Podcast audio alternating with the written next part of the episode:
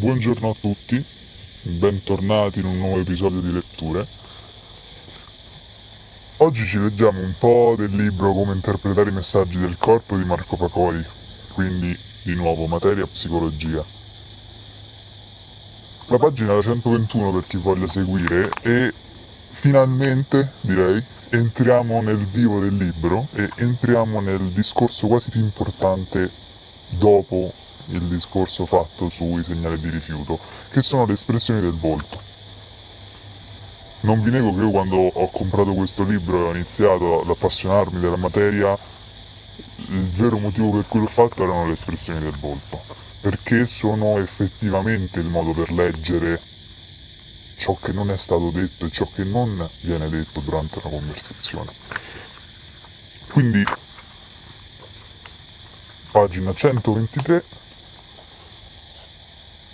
vado nel vivo e vi leggo i cambiamenti di espressione. Prima di descrivere i tratti distintivi delle principali emozioni è opportuno fare alcune precisazioni. L'osservazione dei cambiamenti di espressione del volto in relazione agli stimoli ci può dire che emozione chiaramente sta vivendo l'individuo, se prova due emozioni contemporaneamente e l'intensità dell'emozione. A sua volta, l'espressione del volto si può mostrare in modo completo per alcuni secondi. Attenzione, se durano più a lungo non sono genuine e questo vale molto spesso per la paura ma soprattutto per la sorpresa.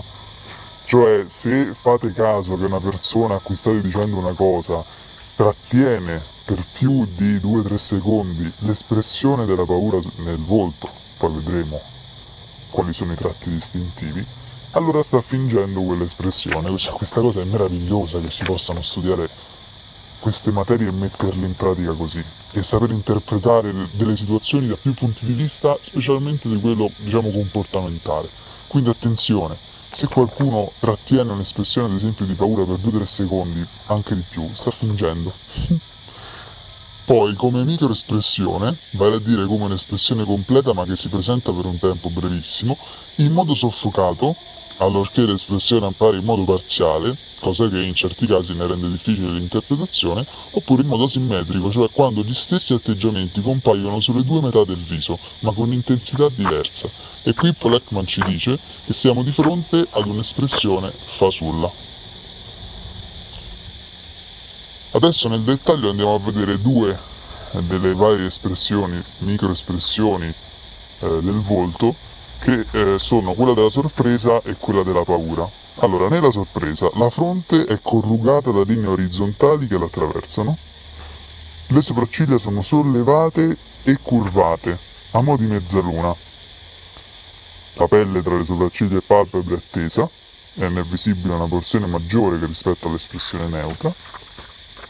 Gli occhi sono spalancati, la parte bianca dell'occhio, la sclera, è osservabile sopra l'iride e talvolta anche sotto il mento cade verso il basso, portando le labbra a dischiudersi, la bocca appare rilassata. Mentre per le altre emozioni il fattore tempo, cioè l'attivazione, la durata e la scomparsa, non segue regole precise, per la sorpresa è essenziale per stabilire se è genuina o è simulata. Quindi se si tratta di una sorpresa autentica, tutti e tre gli elementi devono essere brevissimi, meno di un secondo. Io ho sempre confuso, facendo anche dei test, dei, degli esercizi, l'espressione, anzi la microespressione, quindi meno di un secondo, della paura con la microespressione della, eh, della sorpresa.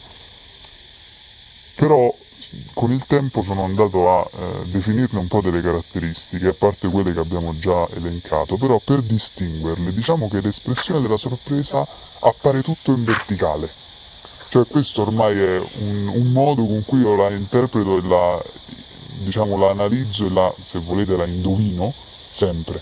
Perché il volto va sempre tutto in verticale, quindi le sopracciglia si alzano in verticale e non, diciamo, si, si curvano nel senso che si vanno quasi a toccare. No, si alzano in verticale. Dopodiché le pupille e, le, e la parte degli occhi quindi si alzano solamente mm, in un senso verticale. Allo stesso modo la bocca abbiamo detto scende, no? con il mento che scende, ed è tutto quanto, se vogliamo, una trazione verticale unica.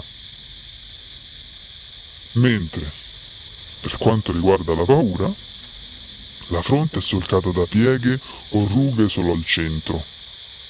Le sopracciglia appaiono sollevate, ma a differenza di questa sono unite nell'angolo interno. È questo quello che voglio dire. Sì, abbiamo letto prima che le sopracciglia si curvano, ma si curvano nel senso non che si uniscono verso l'alto, si curvano e vanno verticalmente verso l'alto. Questa è la differenza fondamentale, che nella paura invece si alzano ma si, tendono ad unirsi, quindi a fare quasi una V sopra, eh, chiaramente la parte della fronte. Le palpebre superiori appaiono sollevate, esponendo la sclera di nuovo. A differenza della sorpresa, anche le palpebre inferiori vengono sollevate e sono piuttosto tese, seguendo quasi una linea retta invece di avere una forma semicircolare. Le pupille sono dilatate, questo chiaramente si può vedere solamente se siamo a una distanza molto ravvicinata. La bocca aperta e le labbra sono tese e tirate indietro, diventando quindi più piccole oppure tirate lateralmente, con gli angoli rovesciati verso l'interno. Anche in questo caso, no? La differenza tra la bocca nella sorpresa e la bocca nella paura è che la bocca nella sorpresa si apre verticalmente senza angoli. Si apre, cade verso il basso. Mentre nella paura gli angoli sono tesi.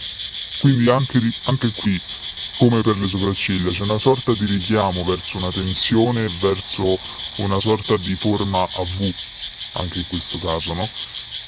Come per le sopracciglia che si alzano e tendono ad unirsi, in questo caso anche gli angoli della bocca sono più tesi e verso il basso, quindi sempre a, diciamo, tendere gli angoli sia delle sopracciglia che della bocca